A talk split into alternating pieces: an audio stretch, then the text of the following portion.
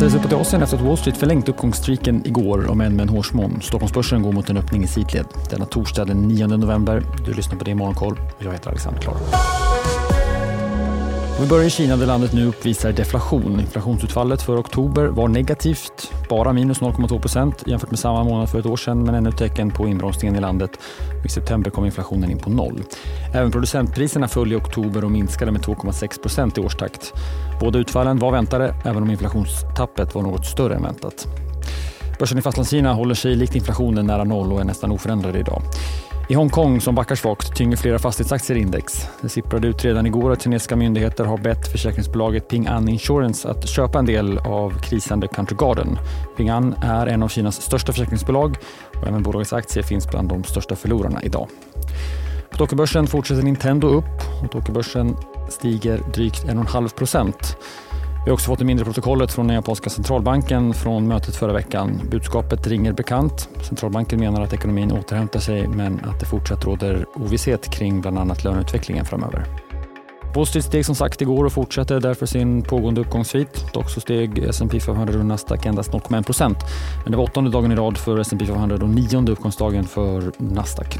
Flera av de största techbolagen ledde uppgången. Microsoft nådde ett nytt all time high. Flera amerikanska rapporter också. Roblox stack ut med att belönas med en uppgång på 15 procent. Spelbolaget Take-Two släppte efter stängning och steg också fast bolaget bommade förväntningarna.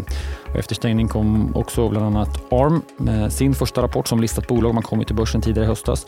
Vinsten per aktie var något högre än väntat. och Man upprepade sin guidning men aktien föll kraftigt.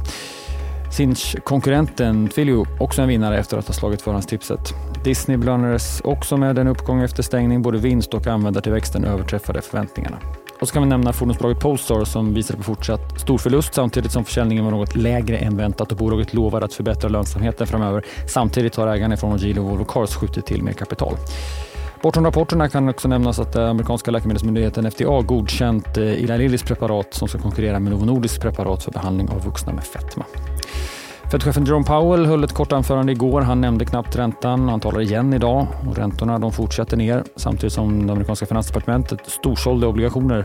Tioåringen är nu under 4,50. Det är första gången sedan slutet av september.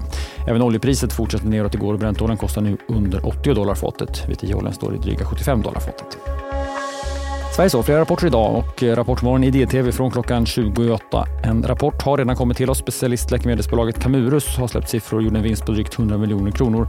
En förbättring på sådär 150 procent ställt mot i fjol. Inför rapporten så meddelade bolaget redan att man höjer sin helårsprognos. Senare under morgonen rapporter från bland annat AstraZeneca, Meko och Bure. Klädhandeln i Sverige steg något i oktober, upp drygt 4 medan skohandeln ökade nästan 15% jämfört med samma månad i fjol. Det här visar nya siffror från Svensk Handel. Vi har också fått siffror från Business Sweden. Det handlar om exportindex som kommer varje kvartal. Vi kan notera att den föll från Q3 nu ner ytterligare något i Q4. Det sätter punkt för det morgonkoll. Missa inte Rapportmorgon i DTV med start 28, sen Börsmorgon som vanligt kvart i nio eller lyssna på båda formaten som poddar. De släpper vi under förmiddagen. Det är Morgonkoll. Jag är tillbaka igen imorgon bitti. Jag heter Alexander Klar.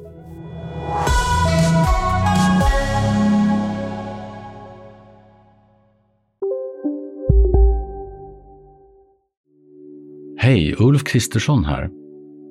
På många sätt är det en mörk tid vi lever i. Men nu tar vi ett stort steg för att göra Sverige till en tryggare och säkrare plats. Sverige är nu medlem i Nato. En för alla, alla för en. Vi är specialister på det vi gör, precis som du.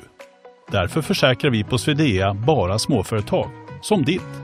För oss är små företag alltid större än stora och vår företagsförsäkring anpassar sig helt efter firmans förutsättningar. Gå in på swedea.se företag och jämför själv.